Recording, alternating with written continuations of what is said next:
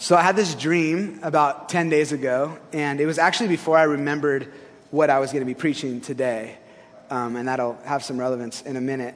But uh, I don't remember my dreams very often. And so when I have a vivid dream and then I wake up and I remember it, I like to pause and just ask the Lord, like, Lord, was there something there that I was supposed to see? Um, God has, for millennia spoken through dreams and visions. It's not always how he speaks, but he has always done it. And the prophet Joel said that in the last days, God would pour out his spirit and, and, and God's sons and daughters would begin to prophesy and would see prophetic visions and dreams. And so sometimes God does speak like that. And so when I have a dream I remember, I like to just ask the Lord, Lord, was there something there for me? in that. And this one was pretty easy to realize, like, oh, okay, God was speaking to me, and I think He knew exactly what I needed because you know, the week before this last one, I was just, I was just wrecked. I was overwhelmed. I was emotionally just detached. I was just jacked. And um, so I had this dream, and in the dream, I was like a four or five year old Dominic, just super cute, curly hair, little teddy bear. And I was sitting on a cloud in the sky, and I was with Jesus. And as we're sitting there in the distance, I could, I saw fighter jets coming toward us. And then there was these missiles that were coming straight at us. And then there was one of those like old school arrows that you like dip in fuel and light on fire, like a flaming arrow coming through the sky. So naturally, I'm terrified. But what was crazy was as they got closer, it was like slow motion, as they got closer, they didn't actually get bigger. They actually got smaller and smaller and smaller until the point when, that they were like little tiny toys. And, and right as I started seeing that, Jesus took his arm around me and he like put my head in my, in my head in his lap. And as they got closer to him, he started going like this. to the little, the little toy missiles and arrows. And he was making that sound. Just, and as he did it, these things were like exploding in the sky, right? And, and little me started like, stopped being so afraid, obviously, right? It was like, oh, wait, Jesus is just like flicking these things. They were becoming like little dust particles in the air. And this scene went on for, for a while. Just me sitting there and laying in Jesus' lap and him just flicking all these things that were, had looked massive and scary. And um, I woke up and I was just sitting there and it was pretty easy for me to be like, okay, Lord, I know what this means, right? It's like pretty point blank. But I felt like God just spoke to my heart and, and said, um, Dom, this is, this is where you live. This is where you live in this place with me. This is your home. And everything in your life was intended to be seen from this perspective, from my perspective, I heard him say. Apart from me, those jets and missiles and flaming arrows are overwhelming, impossible to overcome. But when you see them like I see them, you'll see that they're no big deal. From where I'm seated, your giants become like ants and your mountains like dust. And you don't even need to fight to overcome. What you need to do is change your perspective. My perception and my perspective in the dream was changing my reality. And my position on the cloud with Jesus is what allowed for my change of perspective, which changed my reality. And the closer that I got to the position of Jesus, the closer that my perspective got to that of Jesus, and the more his reality became my reality. And then the next day, I realized, wait a minute, this is the passage I'm preaching. Because I hadn't looked at the passage yet. This is the passage I'm preaching on Sunday. Let's read it again. He also raised us up with him and seated us with him in the heavens in Christ Jesus, so that in the coming ages he might display the immeasurable riches of his grace through his kindness to us in Christ Jesus title of the sermon is Kingdom Perspective. Because perspective is key to this passage if it is to bear practical, real life fruit in the life of the believer. In chapter one, we saw that Jesus was seated in the heavens, and now here in our passage, we are also seated in the same heavens. And we spent the last couple weeks with Billy digging into the fact that we have passed from spiritual death to life. But today, the progression continues, as Paul says, yeah, but it doesn't stop with life. It continues to being ascended into the heavens with Christ. Not only has God raised us from the dead, right? We don't follow Jesus just out of the grave. We follow Jesus into the heavens. We talked about this a few weeks ago, but the heavens doesn't mean like heaven, the place you go when you die. It's speaking about the heavenly realm, the spiritual realm, the realm where God exists, which is outside of time and space. It's the realm where demons and angels exist and where God is on the throne and Jesus at his right hand. And this place is where God sees everything from. And as children of God, this is where we can see everything from too. But listen, you only get to see like the king when you are with the king. I've been hearing about people for the last couple of years more and more. It's becoming more and more like a in vogue thing. That people are hiring these shamans, these like spiritual guides, and then they're going out into the wilderness and into the deserts, and they're taking these psychedelics with them in hopes to ascend to some different reality some different realm. They, they wouldn't call it the heavens, but that's what they're doing. They're, wanting to ascend to the heavens. That's what that is. It's a spiritual realm. And they're right for wanting to ascend beyond our own realm. And they can do it. We know people who have been there. Some people who are a product of the 60s. You, you lived in that place maybe, right? You were, you were doing psychedelic drugs. You were in a different place. You can do that. Every human being was given the capacity by God for eternity. The Bible says that God has placed eternity in our hearts. We were made for a realm beyond ourselves. But to try to ascend to the heavens with no connection to the King of the heavens is like eating a bowl of ice cream without the ice cream in it. It's like, that's a nice bowl. Right? It's like nice materials, maybe a nice spoon, but it lacks the substance. It's just a bowl. It's just a facade. It's a deception, is what it is. People desire to ascend to the heavens to interact with something or someone greater than themselves. And there are beings in the heavens, but there's only one king of the heavens. The prophet Isaiah wrote about him when he saw a vision. Isaiah 6, he said, I see the Lord, and he's seated on the throne. And the temple is filled with his glory, and the whole earth is full of his glory. God did not just raise you up, Christian, to the heavens to interact with beings in the heavens. He raised you up to the heavens to interact with the creator and king of the heavens. And if you want real life perspective change that lasts longer than a few hours or a few days, you don't just need the heavens. You need intimate, ongoing, living relationship with the king of the heavens. Because he's where the fullness of the glory dwells. He's where the fullness of the change of reality dwells. He's where the full right perspective and authority and power and victory is. If you want to see things like the king sees them, you got to be where the king is. And as a child of God, this is actually exactly where we are. This is not just us in the heavens. This is us with Christ who is in the heavens. I'll read it again. He also raised us up with him and seated us with him in the heavens in Christ. So there's two prepositions here we see. There's with and in, right? We are raised uh, with him, or we are seated with him, and we are in Christ. First, we are with him. It's speaking of the Father, God the Father here. We are in the presence of the Father. We are with the Father. We are in proximity to the Father. And just like I place my kids on my lap, I can only pick up one of them anymore. He's six, Kingston. Just like I pick up Kingston, I place him on my lap. So God the Father picks up his children and places us on his lap. Now, I know that's uncomfortable for some of us to imagine because it's like, dang, to see God that intimate and that close, I just, I just don't know. And to see myself that humble is like a little child, like I just don't know. But guys, God is our Father.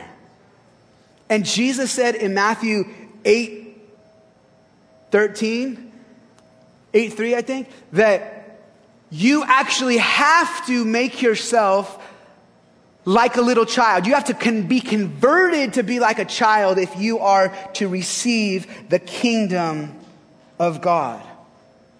So we are in Christ. I'm sorry, we are with the Father and we are in Christ. In is the other preposition here.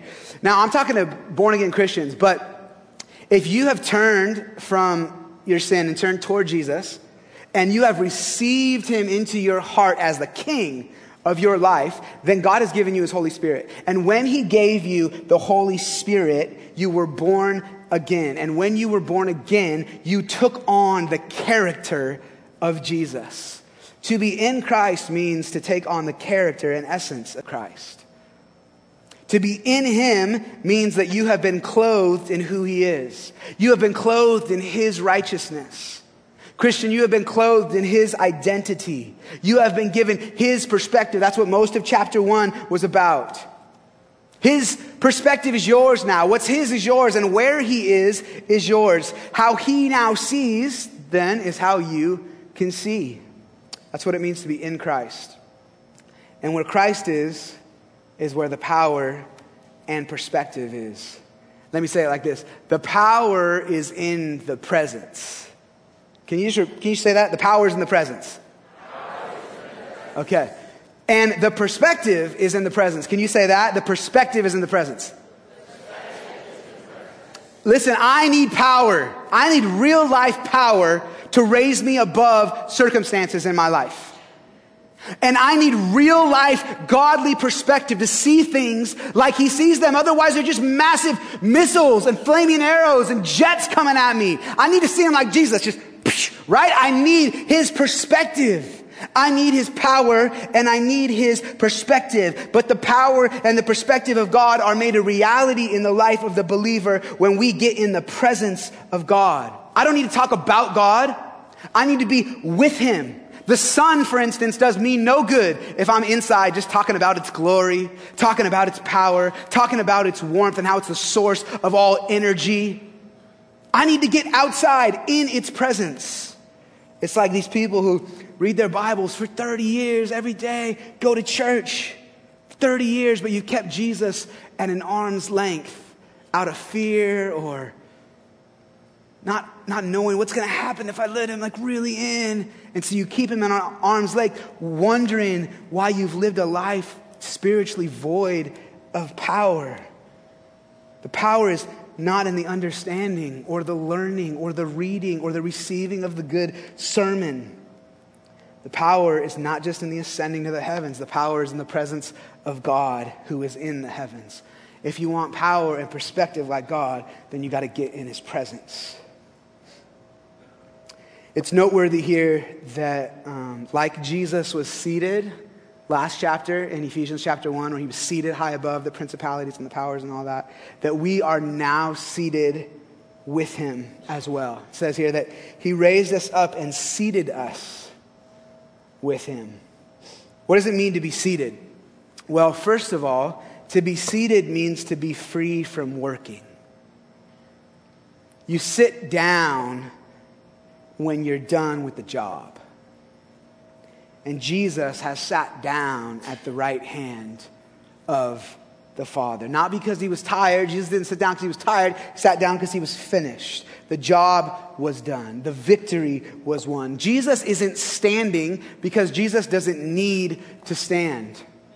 He already stood up once and for all when he rose from the dead. And now he has ascended to the heavens and has sat down at the right hand of God because the job is done.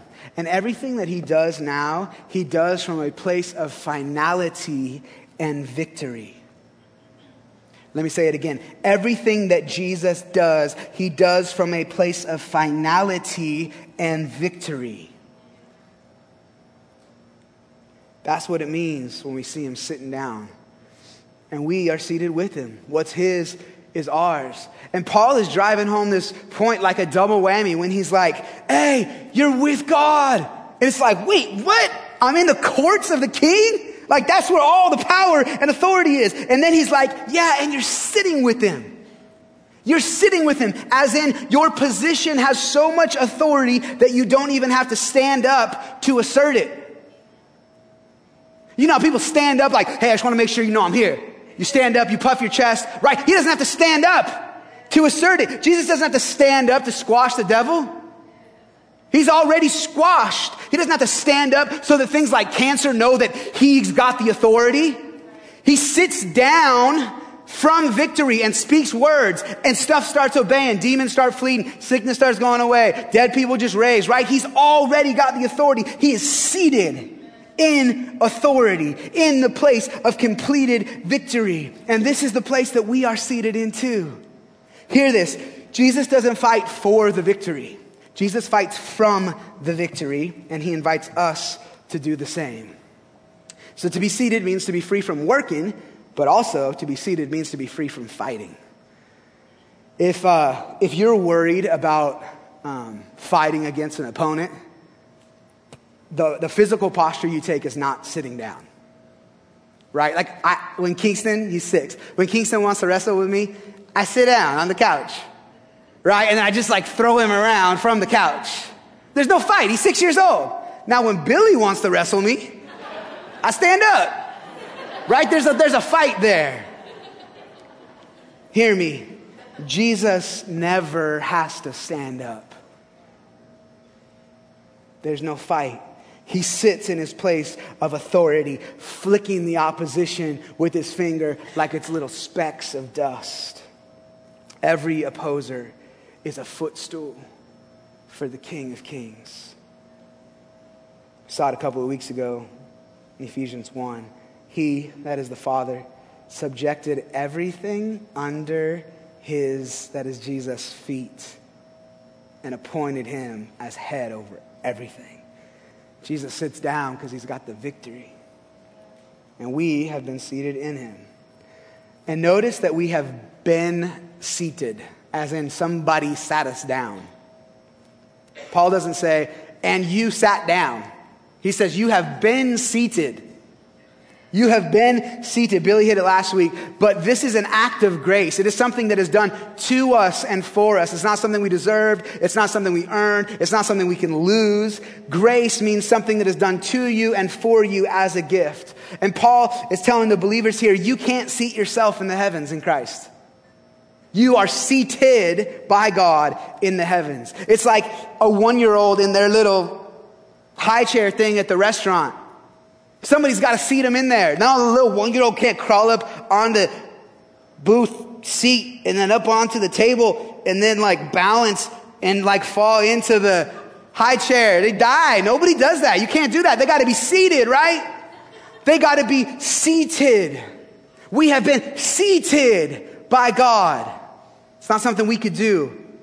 Sure, you could take some psychedelics and meditations to transport your mind to somewhere else, but those things can't permanently seat you in the heavens with the king. Only the king has the authority to seat people in his courts on his throne, and he only gives that authority to his kingdom kids.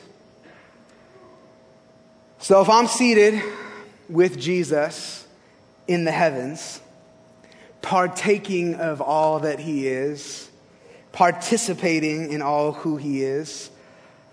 Personally, I like to know, like, yeah, Lord, but like, what are we working with here? Like, how radical are you? Right? Like, if I'm in you and I'm partaking of you, what does that mean? What does that mean? Because I got real life drama. Like, I have real life struggles. This afternoon, I'm going to be discouraged. Something's gonna hit me, some lie is gonna come into my mind. I'm gonna have some kind of tension with somebody I love. I have real life stuff. So like, Lord, what does this mean though for me? Like, what are you really? If I partake of you, what are you really? So here we go. This is by no means an exhaustive list, but for the Christian, here are eight, I believe, life-changing realities about what Jesus has, who Jesus is, who, and what Jesus does. We're talking about being seated with Christ in the heavens, with partaking of who he is. This is the kind of stuff we're talking about. Eight things. Number one, every demonic force is subject to Jesus. Number two, every angelic force is subject to Jesus. Number three, Jesus has authority over every name, title, and origin. What's the name? What's the name? What name the thing right now that you're just like, it's that, that's rocking me? What's the name? Discouragement. Yep, Jesus has authority over it. Hopelessness, yep, Jesus has authority of it. My sickness, yep, Jesus has authority of it. That relational tension, yep, Jesus has. Fear, yep, Jesus has. Jesus has authority over every single name, title, and origin. Number four, Jesus raises people from the dead. It's kind of a big deal. Number five, Jesus has authority to heal terminal illness and chronic disease. Number six, Jesus controls nature. Number seven, Jesus speaks and things are created from nothing. Nobody does that but Jesus. Number eight, Jesus is the King of kings and the Lord of lords. Every massive, impossible situation or giant in the heavens or on earth, he has already overcome it and has full power and authority over it. And Jesus said then, and you're going to do even greater things than what I've done. But these are like massive, epic, like huge things, right? So here's another eight that maybe will will bring it home a little bit more for us. Number one, Jesus has unfailing love for the hated and shunned. Think Jesus dining with prostitutes, tax collectors, sinners, people who are just outcasts. Think Jesus touching the leper in Matthew chapter 8. Number two, Jesus has compassion and patience with the difficult and rebellious. Everywhere Jesus went, just so many people nagging him. I'd just be done if I was Jesus. But John, nonstop compassion. Number three, Jesus was 100% selfless while never giving up his authority. Number four, Jesus forgave the worst betrayals. Think Peter denying Jesus three times in a row. Jesus asking the Father to forgive the very people who were crucifying him. Number five, Jesus was content with little. Number six, Jesus was confident and secure in who he was. Seven, Jesus lived perfectly and was perfectly victorious over sin. And number eight, Jesus was and is the Prince of Peace. This is sovereign, pure power and authority. This is who Christ is. And when the Bible says that we, the children of God, are in Him, it is saying that we are in all of who Christ is. And all of who Christ is, is in us.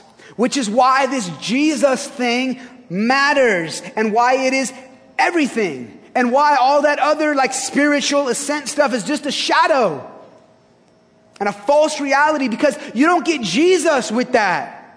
You don't get Jesus. You don't get any living, breathing, moving relationship with the King of Kings, which means that your new reality and your new perspective is only as good as your last experience. But Jesus is not an experience. He's a living being. And he is present in every single moment of my life, which means that my new reality and my new perspective is not contingent on a temporal experience. It is contingent on an eternal king.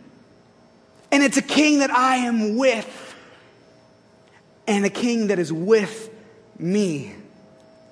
In this passage, we're talking about us being seated in the heavenly places, right? Ascending mentally, emotionally, spiritually to the, the, the, the heavens. But next chapter, in chapter three, it's going to talk about Christ being seated in us, making his home in our hearts. Jesus isn't just out there in some wilderness. He's right here in all my mess. Jesus doesn't wait in the heavens for us to ascend to him. 2,000 years ago, he descended to us. And when he died and then rose from the dead and ascended physically back to heaven, he didn't leave us as orphans. He said, I'm leaving you my spirit. I'm leaving you my spirit. Behold, I am with you always, even to the end of the age, because my spirit is in you. We have the spirit of Christ living in us. This is our present living reality. Michael Crichton, the author of uh, Jurassic Park, in his autobiography, writes about how he went through a pretty heavy midlife crisis. And he was at a loss. He had hit a creative wall and was having writer's block, which is not a good thing to have when you make a living writing, right? And so he accepted his friend's invitation to go into a, uh, to a desert retreat where he was taught over the course of several weeks to meditate. He took psychedelic substances. He learned to bend spoons with his mind and transcend the physical limitations of his body and the earth. And it was profound for him, to say the least, a profound experience. However, after returning home, he quickly descended once again into a writer's block and soon realized that this experience he had had was only as powerful as the drugs were present, only as powerful as the desert sun, only as powerful as the gurus and the absence of the other responsibilities in his life. And the further he got from the experience, the further he got from the perceived glory. He finally concluded that he was going to need to find a more portable and practical way to face his life's very present, everyday difficulties. The glory is found in the person of Christ. And when we become a child of God, we are given a home in the heavens, and Christ makes his home in us. You don't have to ascend to the heavens, Christ has descended to us. And there is this mutual back and forth thing. And now his identity has become our identity. His position has become our position, and his perspective has become our perspective, which means that I don't have to see my circumstances from my overwhelming point of view when I can see them from his overcoming point of view. I'm in him. This means that I can now pray with authority and faith for people who are terminally ill or fully demonized or for the impossible situations because Jesus has authority over it all and I am in Jesus. It means that I can forgive somebody who wrongs me, not just because Jesus has forgiven me, but because he's forgiving in nature and I have now taken on his nature. I am in him.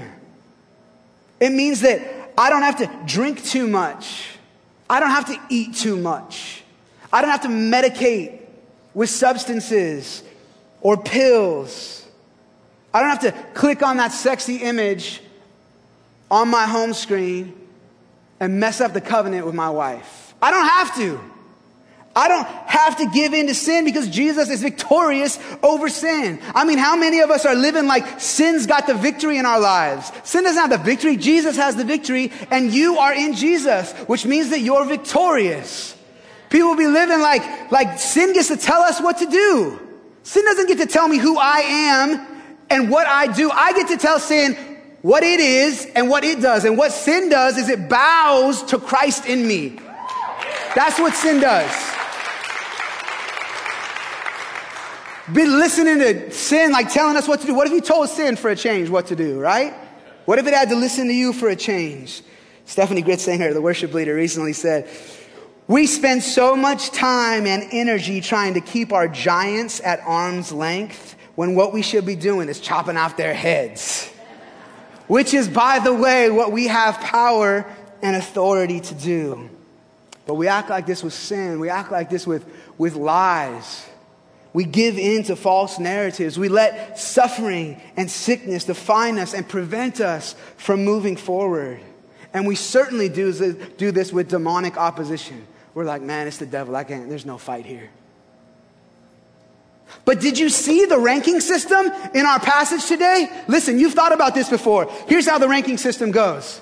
Because everywhere there's always a ranking system, right? It goes like this The Father, okay, Son, and Holy Spirit are with him. God. No big deal. We got that. You're like, yeah, yeah, he's the one. And then demons and angels. We're like, yeah, I get that and then humanity. Okay? That's how it is. But where's the redeemed humans? In Christ. We're seated up here. We are seated up here. That is our perspective. That's where we get to live. That's where we are seated. But here's the rub. Because there's a dichotomy here, right? Like, I don't actually live in the heavens. I live on Town Forest Court, right? I don't live in the heavens. The dichotomy is that I am in Christ, but not actually physically with Christ in the heavens yet. The dichotomy is that the kingdom of God is already and not yet. I am seated in the heavens and still living on earth, which is why, by the way, we have a theology of both healing and suffering. We have a theology of healing because the kingdom is already here. And where the kingdom is, there is healing. And King Jesus is here. And where the king is, there is the kingdom. And where the kingdom is, there is healing. So we have a theology of healing. And yet, Jesus is not physically here, and he has not physically brought his kingdom. He has not physically brought heaven to earth where there is a new heavens and new earth. And so the kingdom is already, and yet it is not yet, which means we both have a theology of healing, but because the kingdom is not fully yet, we have a theology of suffering. The power of sin and suffering has been broken in the life of the believer, but the presence of such things is still here. When Christ returns, the presence and the power of such things will be done away with. But we're not there yet, which means that as long as we live on the earth, there will be sin and suffering. However, the reality of our passage today is that while my body is here on earth, my perspective can be in the heavens, which is actually where my real home is, anyways. Full confession, though, most, most of my life, I don't, I don't, I, I live like the earth is my permanent residence. I don't live like heaven is my home. But it is. We're just pilgrims passing through, which is why Peter wrote to the church and said, Beloved, I beg you, as sojourners and pilgrims, abstain from fleshly lusts which war against the soul. In other words, guys, you weren't made for the things of the world. So stop acting like it. You're visiting here. Don't get too comfortable. Your home is in the heavens. Have you ever uh, been on vacation at just like some incredible spot that you just didn't want to leave? yes, okay. So a few years ago, I was on tour in Brazil, and Brazil's like 50 50. It's a developing country, right? So it could either be like below Motel 6 or you're at the Ritz, right?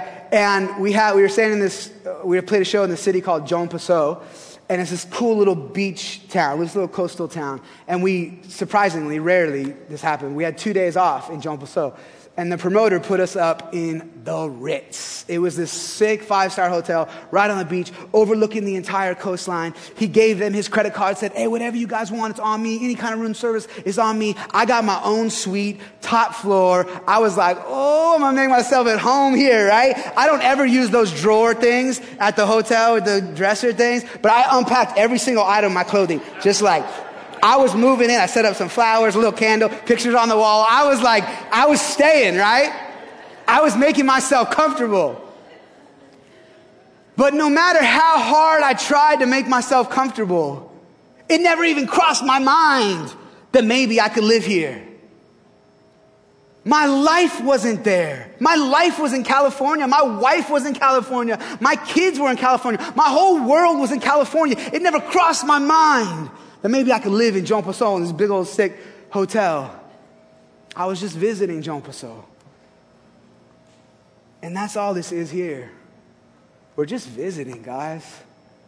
Now, we're visiting with a purpose and a commission and a mission. We're not on vacation, but we're pilgrims passing through. This isn't our permanent residence. So don't make yourself too comfortable with the treasure, the treasures of this world, because the heavens are your home.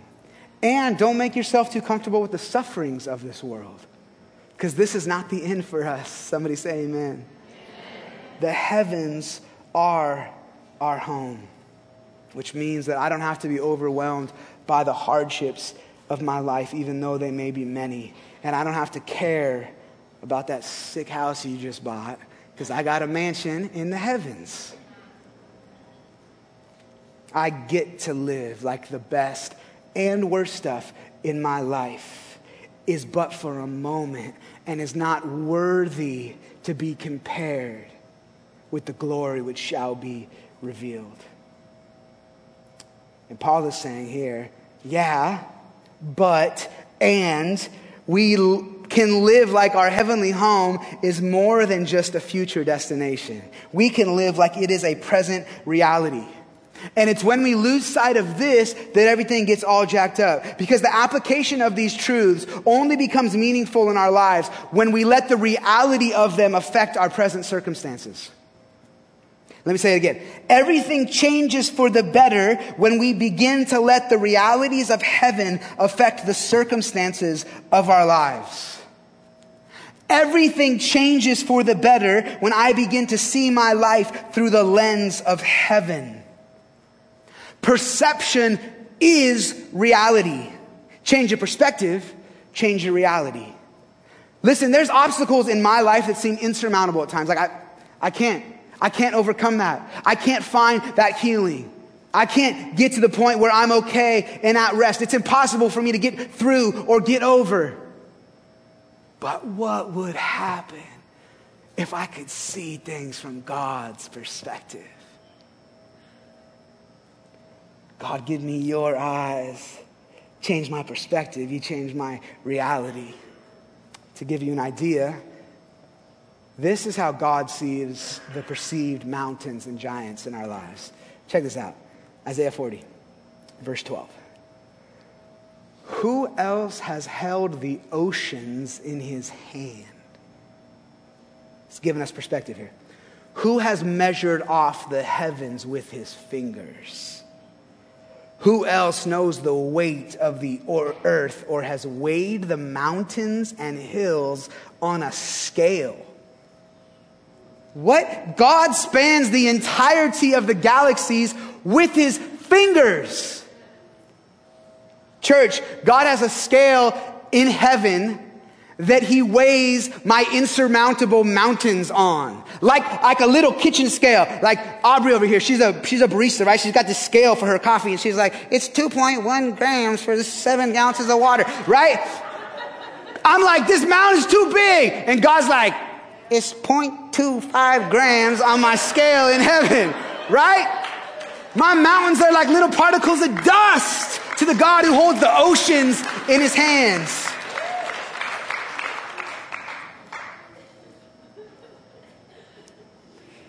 That's how he sees them. And Christian, that's how we get to see them. We get to change our perspective. We get to change our perspective, which will then change our reality. You don't have to live in the depths of your circumstances when Jesus has raised you above your circumstances. Matthew Henry says, Sinners roll themselves in the dust, sanctified souls sit in heavenly places, are raised above the world. The world is as nothing to them. Saints are not only Christ's freedmen, but they are assessors with him. They are not only servants, but they are exalted to reign with him. They sit upon the throne with Christ as he has sat down with his Father on his throne. Christian, you have been raised up to sit on the throne with Jesus. You are in him and he is in you. What's his is yours, and where is his is yours. You are seated there, and that's where he invites you to live from. But listen, we got to participate in this. You have to participate in this reality because it is a gift of grace, as in we can't earn it or deserve it, but we can certainly choose to not apply it and appropriate it to our lives. It is grace, but you got to partner with God in His grace and receive it and lean into it and surrender to it. You can't be crawling out of your heavenly seat with Jesus. You got to submit to that. It's grace, but you got to appropriate it to your life. God has given us the mind of Christ so that we can see with a new perspective. But we need to participate in that mindset. We need to participate with God's power and perspective. Can you just say participate? participate? To participate with God's power and perspective, we have to, number one, rehearse his promises. This is a huge one for me. I have to, I have to rehearse, like, okay, Lord, you're faithful. Okay, you're the Prince of Peace. Okay, you said you were never going to leave me. Okay, you said that, that you know what I need before I even ask. I need to rehearse who God is. I need to rehearse his promises. Next, I need to combat lies with truth by ingesting the truth of God's word. Not just reading, ingesting. Paul would say, and do not be transformed to this world. Let me, let me say it like this. Do not be transformed to the thinking patterns of this world, but be transformed by the renewing of your mind. Do not be conformed to the thinking patterns of this world, but be transformed by the renewing of your mind. How do you renew your mind? You bring truth in where there was lies. And where your flesh and your sin want to lie to you, you bring in the truth of Jesus, and all of a sudden, the lies of the flesh and sin begin to submit to the truth of Jesus. We take every lie captive to the obedience of Christ. And, and every time we do that, we teach our sin and our flesh who's in charge. Every time we make our, our flesh submit to Jesus, the flesh learns, ah, Jesus is here. Oh, truth is here. I know where my place is. It's like when my dog knows that I'm the alpha man in the house and I come around, she's like, right? When sin and the flesh see the truth of Jesus enough, they start to learn. They start to learn where their place is and learn to submit. We combat lies with truth. That is the transforming of our minds. Next, we receive the filling of the Spirit so that we can see with spiritual eyes and not walk in the flesh. And lastly, we bask in the presence of God, partaking all of who He is, the power and the perspective is in the presence of God. And our passage concludes here, telling us where this all leads in verse 7 so that in the coming ages he might display the immeasurable riches of his grace through his kindness to us in Christ Jesus. The NLT translates it perfect and simply when it says that God has done all this so that he can point to us in all future ages as examples of the incredible wealth of his grace and kindness toward us, as shown in all he has done for us who are united with Christ. In other words, the blessing of our redemption doesn't stop with us. We want more people to come in and experience this glory. God is utilizing every facet of our life and our redemption for a purpose beyond ourselves, so that in the ages, decades, generations to come, the testimony of God's grace in our lives might shout loud of how good God really is. After I had that dream about the clouds, I was sitting there, and last thing I heard the Lord say was, Don, when, when all you can see is the pain and stress of your life, you begin to lose sight of who I am and where I am, and lose sight of who you are and where you are. Guys, when we choose to live like the earth is our home, we lose perspective and forget our God given place in the kingdom. So today, remember who you are. And don't forget that you are seated in the heavens already and that the King of heaven is seated in you. See life from that perspective today and allow that kingdom heavenly perspective to transform your present reality. Amen? Amen. Let's pray.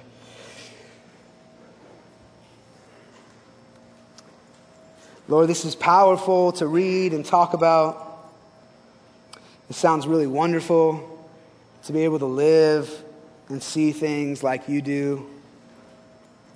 And yet, Lord, it, this alone can just seem like a unscalable mountain to get my mind there. And so we need the supernatural working of your Spirit. I ask that you would give us your Spirit now to change the way we think and see.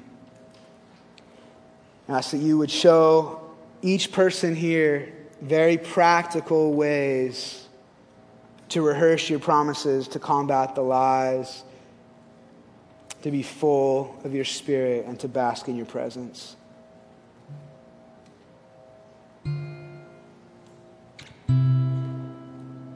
We're going to have a time now, we, we call it the second set, and the second set is designed for us to pause and respond to what God's doing in our lives, whether that's this morning or this week or this season. This may be the only time in your entire week when you stop long enough to just quiet the noise and listen and spend some quiet time with God.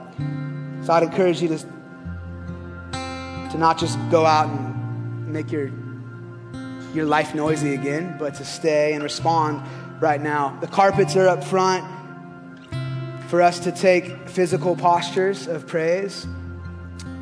The communion elements are here for, for us to remember what Christ has done as we take the body, um, the bread, and the, the cup and remember his body was broken, his blood was shed for our redemption and cleansing.